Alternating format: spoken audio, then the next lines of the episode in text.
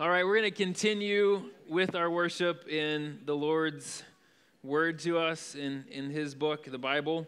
We're going to be in 1 Corinthians again. So if you have your Bibles, I encourage you to open up there. We're continuing our series in 1 Corinthians, seeing how the church at this time in Corinth and our church today is called to be countercultural and what that looks like amidst the world. So we are in 1 Corinthians 5 today said, we're in 1 Corinthians 5. So I'm going to read there. Please follow along with me as I read. This is the word of the Lord. It is actually reported that there is sexual immorality among you, and of a kind that is not tolerated even among pagans. For a man has his father's wife. And you are arrogant. Are you not rather to mourn? Let him who has done this be removed from among you. For the absent in body, I am present in spirit, and as if present, I have already pronounced judgment on the one who did such a thing. When you are assembled in the name of the Lord Jesus, and my spirit is present with the power of our Lord Jesus, you are to deliver this man to Satan for the destruction of the flesh, so that his spirit may be saved in the day of the Lord. Your boasting is not good. Do you not know that a little leaven leavens the whole lump? Cleanse out the old leaven, that you may be a new lump, as you really are unleavened. For Christ, our Passover lamb, has been sacrificed. Let us therefore celebrate the festival, not with the old leaven, the leaven of malice and evil, but but with the unleavened bread of sincerity and truth. I wrote to you in my letter not to associate with sexually immoral people, not at all meaning the sexually immoral of this world or the greedy and swindlers or idolaters, since then you would need to go out of the world.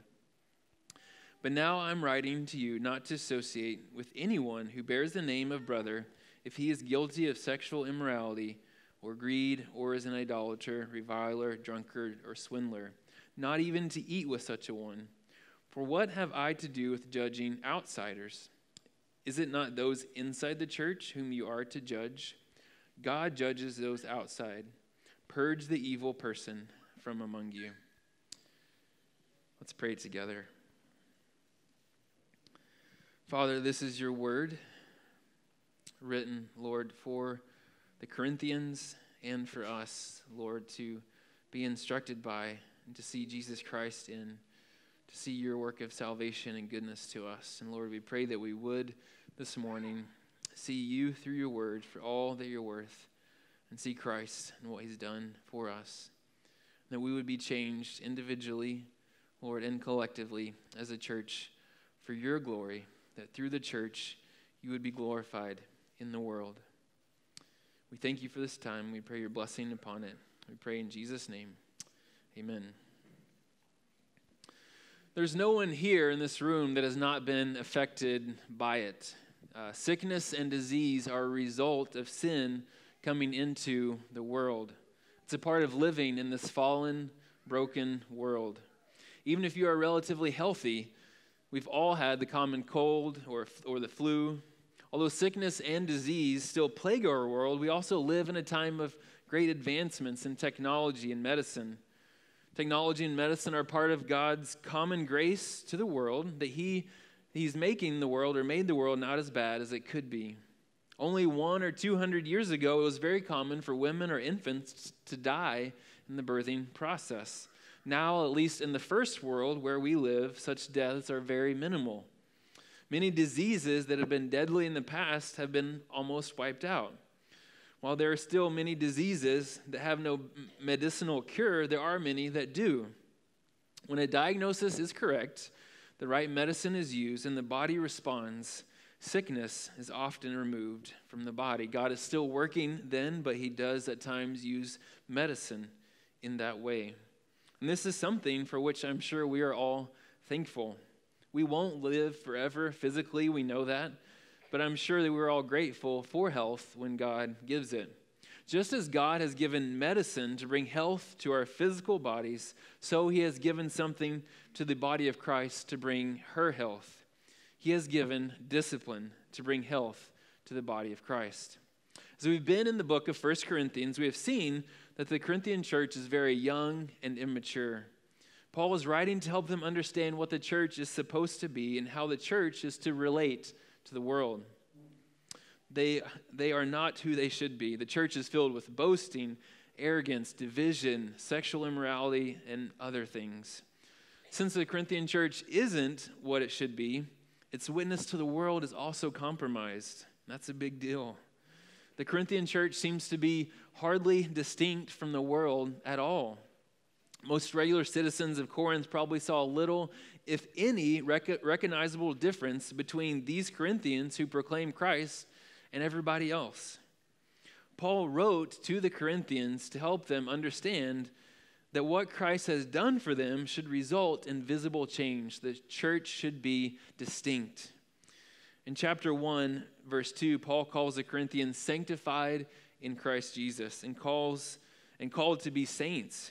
He goes on to say in verse 7 that they are not lacking in any gift. In Christ, they have all they need. Although, although these things are spiritually true of the Corinthians, they don't seem to be visible in real life. They don't seem, the Corinthians, to be sanctified or holy. They seem pretty much just like the world. There should be change that is noticeable, both individually and collectively, but there was little, if any. But God, in His grace and goodness, will bring to completion what He has started in the Corinthians. And as part of that process, they need some medicine for it to happen an indispensable medicine that will bring healing and wholeness to their church body. And that medicine is corrective discipline. The Corinthian church was sick and diseased, but she did not have to stay that way. She could grow towards becoming what God desired her to be.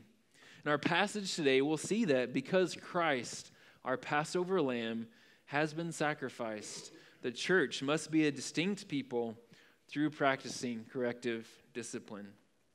A significant part of the problem that we see here in chapter 5 is that there is an instance of sexual immorality within their body, and it's the kind not even tolerated among the pagans. And rather than be mournful over such sin, they have an arrogant attitude.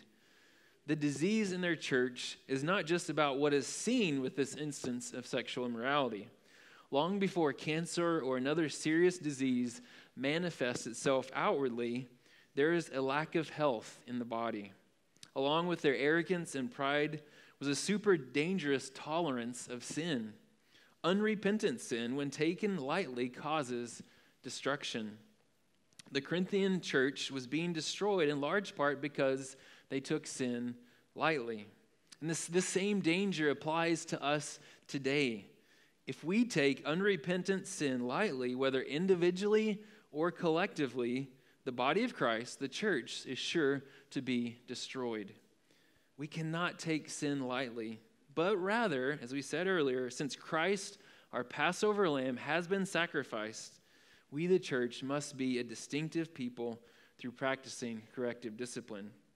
So, as we work our way through the passage, we'll see that corrective discipline is for three things it is for the wholeness of the individual, the health of the church, and the holiness of God. So that's where we're going. But before we get there and dive into those points, I want to just take a, a brief uh, couple minutes here to help us understand discipline more broadly, biblically.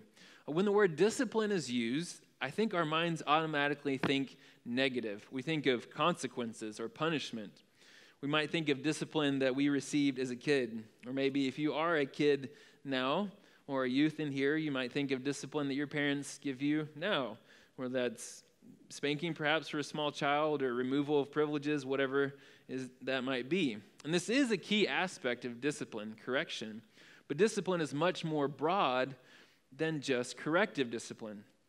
The word discipline obviously has much correlation with disciple or discipleship. To be under discipline is essentially to be a disciple. It involves positive and formative elements in addition to corrective ones. Um, to be under discipline involves seeing and emulating Christian leaders, just as Jesus' dis- disciples emulated him. And Paul told the Corinthians last week in chapter 4 imitate me. To be under discipline um, involves receiving teaching and spiritual input to help you become what Christ has called you to be. So even right now, we're all under the discipline of the church because we're under the teaching of the church, and that's a good thing. Or consider this example.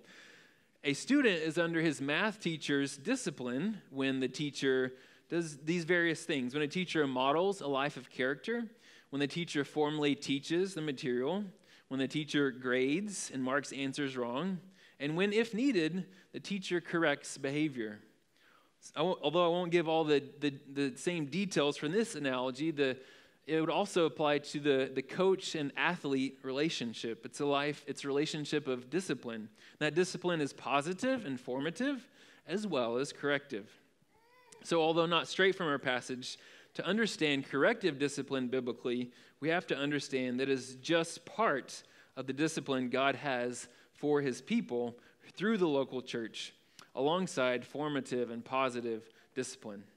But as we do turn back to the text, we see our first point that corrective discipline is for the wholeness of the individual. And we'll see that in this passage that corrective discipline is for the wholeness of the individual.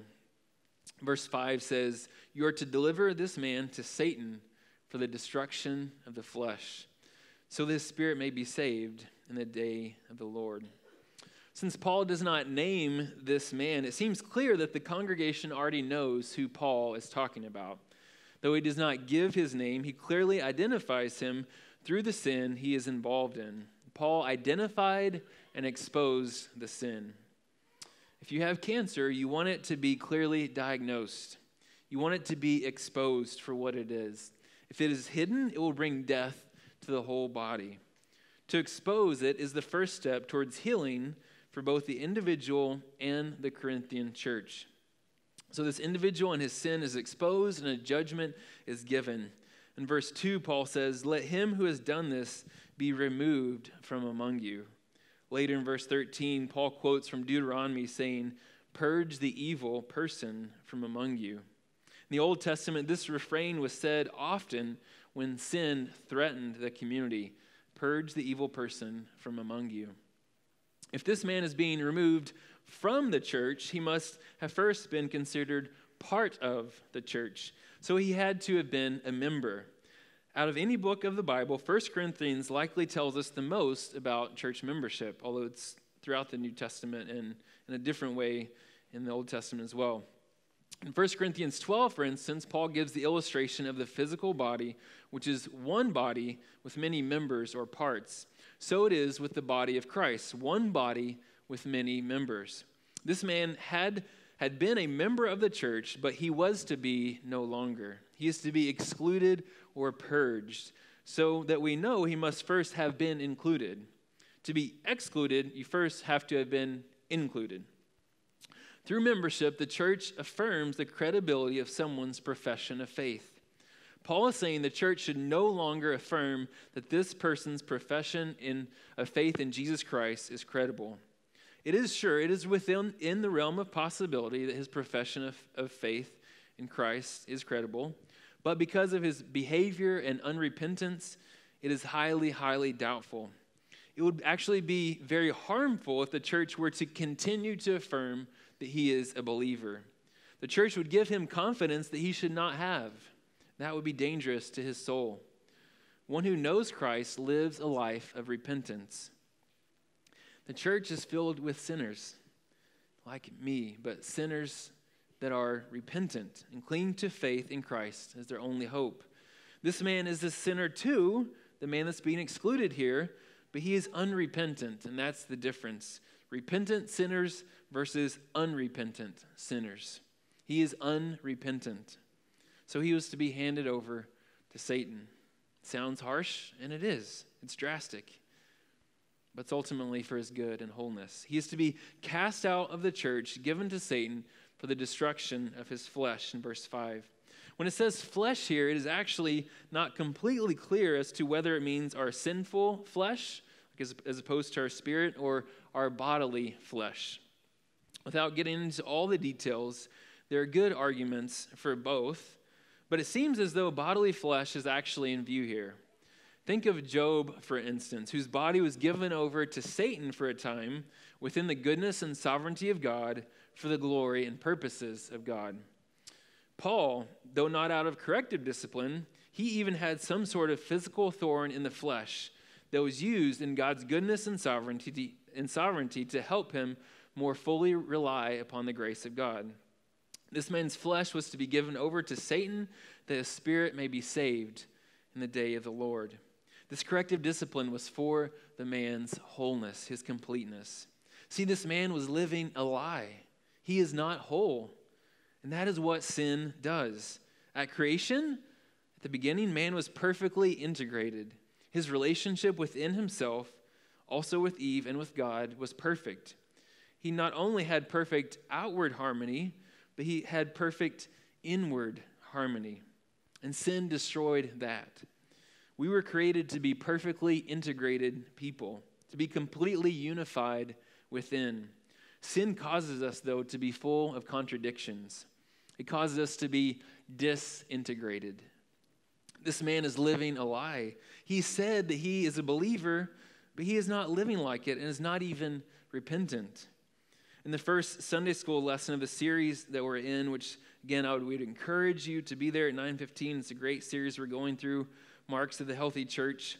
Uh, Mark Dever said that when the church disciplines through removing membership, the church is getting rid of those that are more committed to their sin than committed to Christ. That is what is happening here. This man is more committed to his sin than he is committed to Christ. And that's why he's being purged from the community.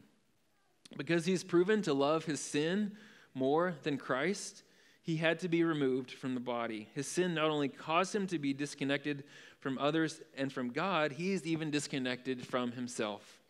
Salvation comes to us that we would be both growing in holiness and in wholeness. Sin brings guilt and shame that causes internal conflict. As our sin is dealt with at the cross, we gain freedom and acceptance. We can know and love ourselves. As the image of God is restored in us through Christ, we become more unified, harmonious, and whole within. This corrective discipline is for the man's salvation, his wholeness. This discipline is so that what he, what he says about himself, he says that he knows Christ, would actually be true about himself, that he really does know Christ. He's not whole because what he says in reality are in contradiction. So he's not whole. The aim of, uh, the aim of discipline in the church is always for the good, for the wholeness of the individual, whether it be a small correction or more extreme, as in this case, the goal is this man's ultimate salvation when he stands before Christ. A few days ago, I was reading a story about how the staff of the, the Golden State Warriors, now their, their staff, not the, the, the players on the team, the Golden State Warriors are an NBA team, about how the staff have this annual game against inmates of the San Quentin State Prison in California. They've done it every year now for six years. Seems like a really neat thing. In this most recent time, the inmates won the game, which was a really big deal for them. Toward the end of the article, a man nicknamed ATL, he said, he said I'm think, I'm think, I thank God I went to prison as he wiped away his tears. I wouldn't be the man I am today. I had arrogance and pride, and God humbled me. God used this situation to build character, to build me into the man I have to be. I'm just so blessed. Although not in the church, this man's story illustrates God's good intentions for corrective discipline. Psalm 119, 67 says, Before I was afflicted, I went astray, but now I keep your word. At this point, I think there are two necessary questions that we have to ask. The first is rather blunt and bold, but has to be asked. First question is Are you living a lie today? Are you living a lie today? You say that you know Christ, but your life does not show it because of unrepentant sin? If so, that can all change today. Confess your sin to someone you know that loves God and loves you, and turn to Christ in repentance and faith. We don't have to live a lie. We were created to be whole we, we can all be whole, not perfect, but we can be whole as we walk in repentance and faith. For those, for those of us who can, only by God's grace, say that we aren't living a lie, we must ask if, if we're ready to receive corrective discipline when necessary, justified, and appropriate. God uses corrective discipline in the lives of His children, in, in our lives, for His wholeness, for our wholeness, that our thoughts, attitudes, and actions would increasingly match the perfect righteousness that is already ours in Christ. The vast majority of the time, corrective discipline won't be as severe as when someone is removed from the body, as in 1 Corinthians 5 here. But it certainly is a possibility, depending on the situation and if there is willful unrepentance. Often, corrective discipline will be less extreme. It could be something such as, you know, uh, friend, I'm not sure your interaction with so and so was gentle and patient. It could be something like, um, I'm not sure you have the right interpretation and application of that verse. Let's study that a little bit more together. It could be something like, you know, I care about you, and I notice that you and your spouse seem to be drifting apart.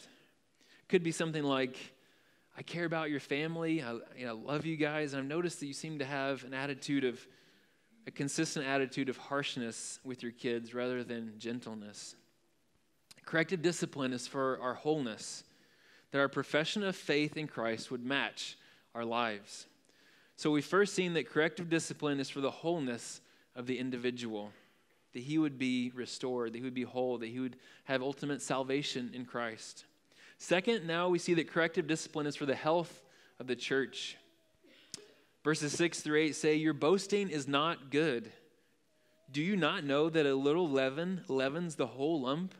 Cleanse out the old leaven, that you may be a new lump, as you really are unleavened.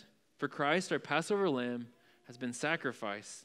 Let us therefore celebrate the festival not with the old leaven, the leaven of malice and evil, but with the unleavened bread of sincerity and truth.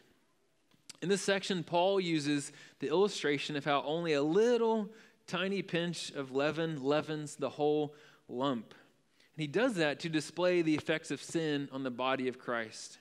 In the ancient world, leaven was a piece of fermented dough that was taken and put into the new lump of dough so that it, the new lump of dough would become fermented as well.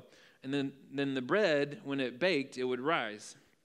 If a lump of dough was unleavened, putting um, even the smallest piece of leaven in it would cause the whole lump to be leavened.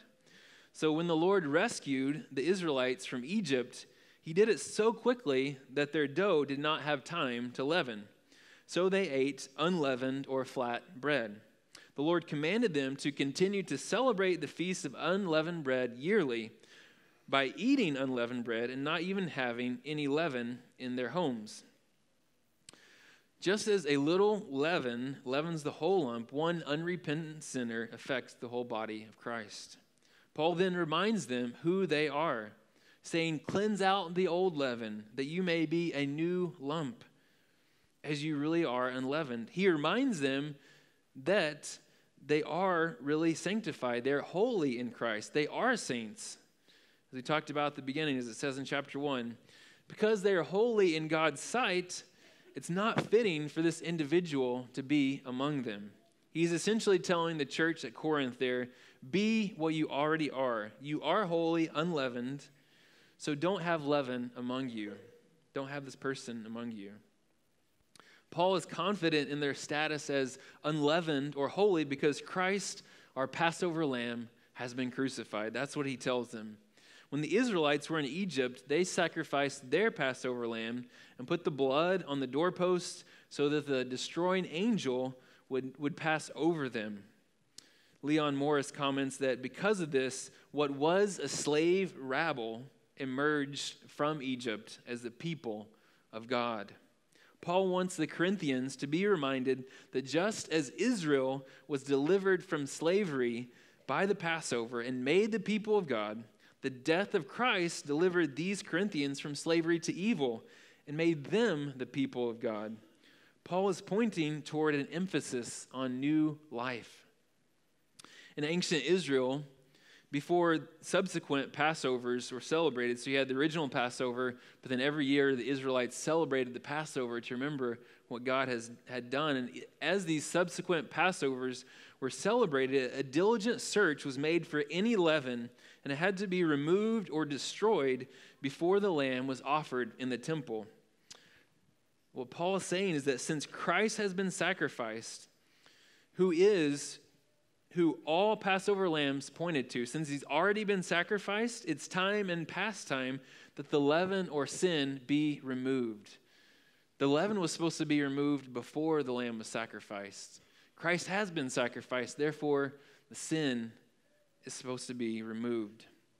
Since Christ died to redeem us from all sin, if we continue to live in sin, we are living against the design of his life and death and are not truly interested in all the benefits that come to us in Christ. When he says keep the feast in verse 8, he's not telling them to continue to keep the Passover. He's telling them to He's telling them that the believer does not live by the way of his old life in malice and evil, but his new life in Christ is characterized by sincerity and truth. The feast of unleavened bread was fulfilled in Christ. If we have accepted Christ's sacrifice, the fulfillment of the feast of unleavened bread is the body of Christ, the church, without unrepentant sin among it.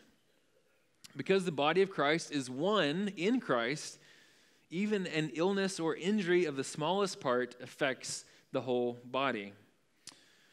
Um, some years ago, I uh, coached middle school basketball when I was in Moscow.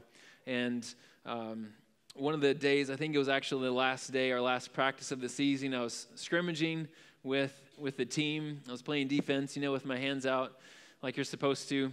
And uh, with my hands out, the ball, I deflected the ball, but when I did, the whole ball, I think, um, the whole force of the ball went on my pinky, and my pinky bent a way that it's not supposed to. Uh, I don't remember which way exactly, but I think the, that first big joint there went that way, like that. Um, not, not fun, hurt a little bit, um, but that's, that's an example of how something small, even as small as our pinky, when it's not as it should be, it affects the whole body. My whole body felt the pain of that. It went, the pain went through my whole body. I felt it all. Sin, with its destruction and pain, affects the whole body. So it's not just your sin.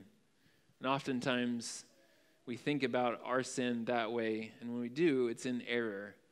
It's not just, it is our sin, but it's also the sin that we're bringing to the body of Christ, and it does affect others.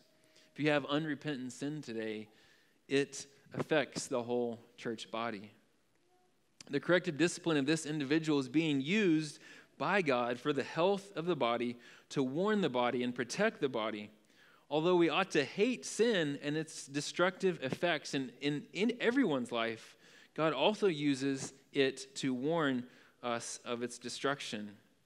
When I hear about the, moral failure of a pastor, I'm reminded of my own sin and the destruction it causes, my need to guard my heart and my marriage, and to cling to Christ in repentance and faith. The removal of this man in Corinth is also for the protection of the body. Using the illustration of cancer again, if cancer is present whenever possible, you want that cancer to be removed so it doesn't kill the rest of the body. And the same idea applies here. I really think that one of the major reasons that the U.S. church is so unhealthy today is because of the neglect of corrective church discipline. If cancer and disease remain in the body without the medicine of discipline, that cancer or disease destroys. A little leaven leavens the whole lump.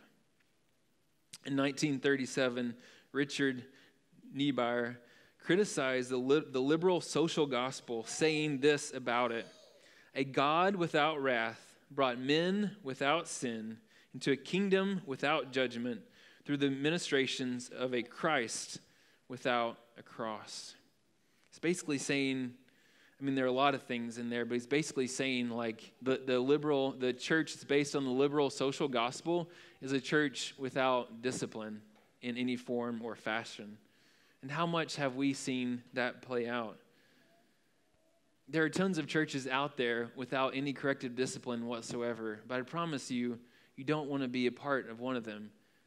Because as we'll see, even as we go throughout this message more, where corrective discipline is absent, the gospel is also weakened or maybe even completely absent. So, as a local church, we have to practice corrective discipline when necessary. When discipline is withheld, love is withheld also. If we love God and we love people, we will be a church that pursues the right practice of corrective discipline. Corrective discipline is an expression of love. So the question is as a body, are we committed to practice corrective discipline in love as outlined in Scripture? It is for our good to do so, for our health. Paul is writing to the whole body at Corinth. So while elders are called to lead, obviously, in the exercise of corrective discipline, God's will is for the whole body to understand it and support it for her own health. But it is not merely for the health of the church, but is for something much greater, what the health of the church supports. And that's our last point. We've seen that corrective discipline is for the wholeness of the individual, it's for the health of the church. Now we see that it is for the holiness of God. Paul wrote he said, I wrote to you in my letter not to associate with sexually immoral people, not at all meaning the sexually immoral of this world or the greedy or, and swindlers or idolaters, since then you would need to go out of the world. But now I'm writing to you not to associate with anyone who bears the name of brother, if he is guilty of sexual immorality or greed, or is an idolater, reviler, drunkard, or swindler, not even to eat with such a one. In the previous letter, Paul wrote to the Corinthians and told them not to associate with the sexually immoral. He was likely talking about the same individual who was not, that they probably misunderstood, thinking he was talking about someone else who was not a part of the church. Paul is trying to correct them, saying, if someone bears the name of brother, or sister for that matter, but here in the text, brother, but is sexually immoral, greedy, an idolater, reviler, drunkard, or swindler, don't associate with him. God's people have God's name upon them. God's people represent God to the world. God's people are supposed to show the world what God is like. If a person claims to be a brother or sister in Christ, that means they claim God as their father, and that's a big deal. In 1 Peter, Peter says to elect exiles of the dispersion in Asia, in Asia Minor. He says in uh, 2 9, he says, But you are a chosen race, a royal priesthood, a holy nation, a people for God's own possession, that you may proclaim the excellencies of him who called you out of darkness into his marvelous light. If, if God's people seem anything but chosen to the world, that the world is watching, if they seem anything but priestly, if they seem anything but holy, if God's people seem anything but God's, our proclamation of God to the world will not be of his excellencies. They will not see and hear his excellencies. They will think he's awful, and that's a tragedy. We will proclaim to the world something that is not true about God. That would be, and often is, incredibly sad a world that desperately needs to see God for who he is, and at times they look at the church and see him for all he is not. And again, that should sadden each one of us terribly. That's not always the case. I think that oftentimes the church or the world looks at the church and sees Christ. But I think unfortunately sometimes the world looks at the church and does not see Christ, sees something else. And unfortunately, this happens uh, more than we would like to admit. But corrective discipline must be in the church so that the church is a good witness for Jesus. This church cares about the glory of God.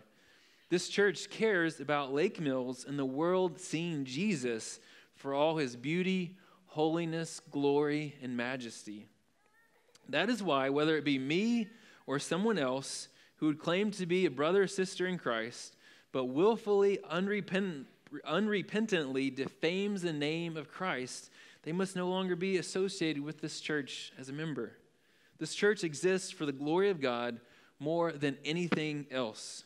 When unrepentant sin is tolerated or made light of in the church, then the church is existing for me and no longer for the glory of God. Corrective discipline is for the holiness of God. When we don't practice it, we ultimately say that Jesus' life, death, and resurrection doesn't matter. Because why did Jesus come? Jesus came to save sinners from their sin. Jesus, not, Jesus did not come to say, I'm good with your sin. You can keep your sin and have me too. No, he came to rescue us, to deliver us from it. And at the cross, God's glory is wonderfully revealed because he proved to be just and holy while at the same time being merciful and loving. If we fail to practice corrective discipline, we fail as a church to represent God's character faithfully because we fail to display his holiness and justice. Corrective discipline is for the holiness of God. And this is very, very, very good news because there is no true gospel and no salvation in Christ without the holiness of God. The church must practice corrective discipline so that the world sees Jesus for who he is. What could be more important than the world seeing Jesus for who he is through the church? Nothing. And when we are being the church we should be, rather than not associating with the world, we should associate with the world so that they will see Jesus. The church often doesn't do this well. We should be holy and we should associate with the world for the glory of God. Even however the Lord leads your family through Halloween, be the church in the world that the world would see Christ through our witness as the church. So we've seen in this passage that because Christ, our Passover lamb, has been sacrificed, the church must be a distinct people through practicing corrective discipline. If we take unrepentant sin lightly, whether individually or collectively, the body of Christ, the church, is sure to be destroyed. God did not take sin lightly. His justice and holiness would not allow him to. He sent Christ, who took on our sin, who stood in our place. We were each that person of whom Paul said, Purge the evil from among you. We have each been that person.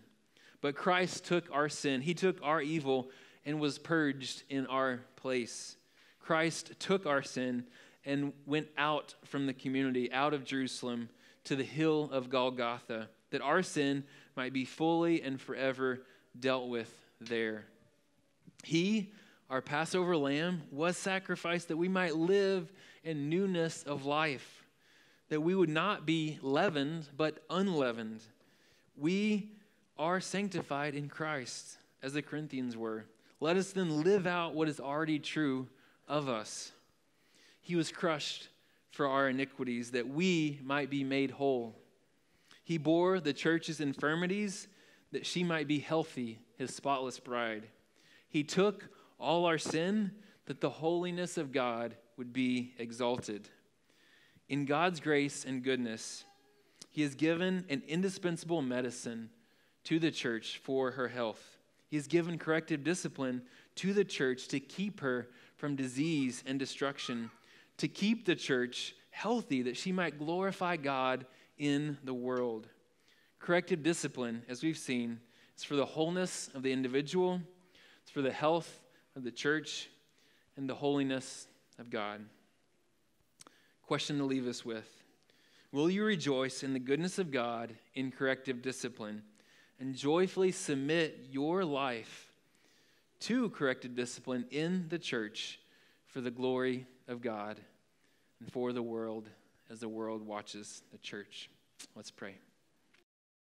Uh, First Peter, in, in the book of First Peter, Peter wrote to, to church as well there. And he said this, starting in, in verse 10 of chapter 2. He said, Once you were not a people, but now you are God's people. Once you had not received mercy, but now you have received mercy. Beloved, I urge you as sojourners and exiles to abstain from the passions of the flesh which wage war against your soul.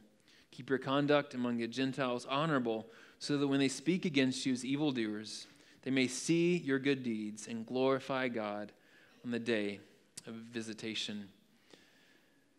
as you go, be the church in the world, be distinct, be holy, be set apart, that the church may see Christ and be drawn to him. Go, go in peace.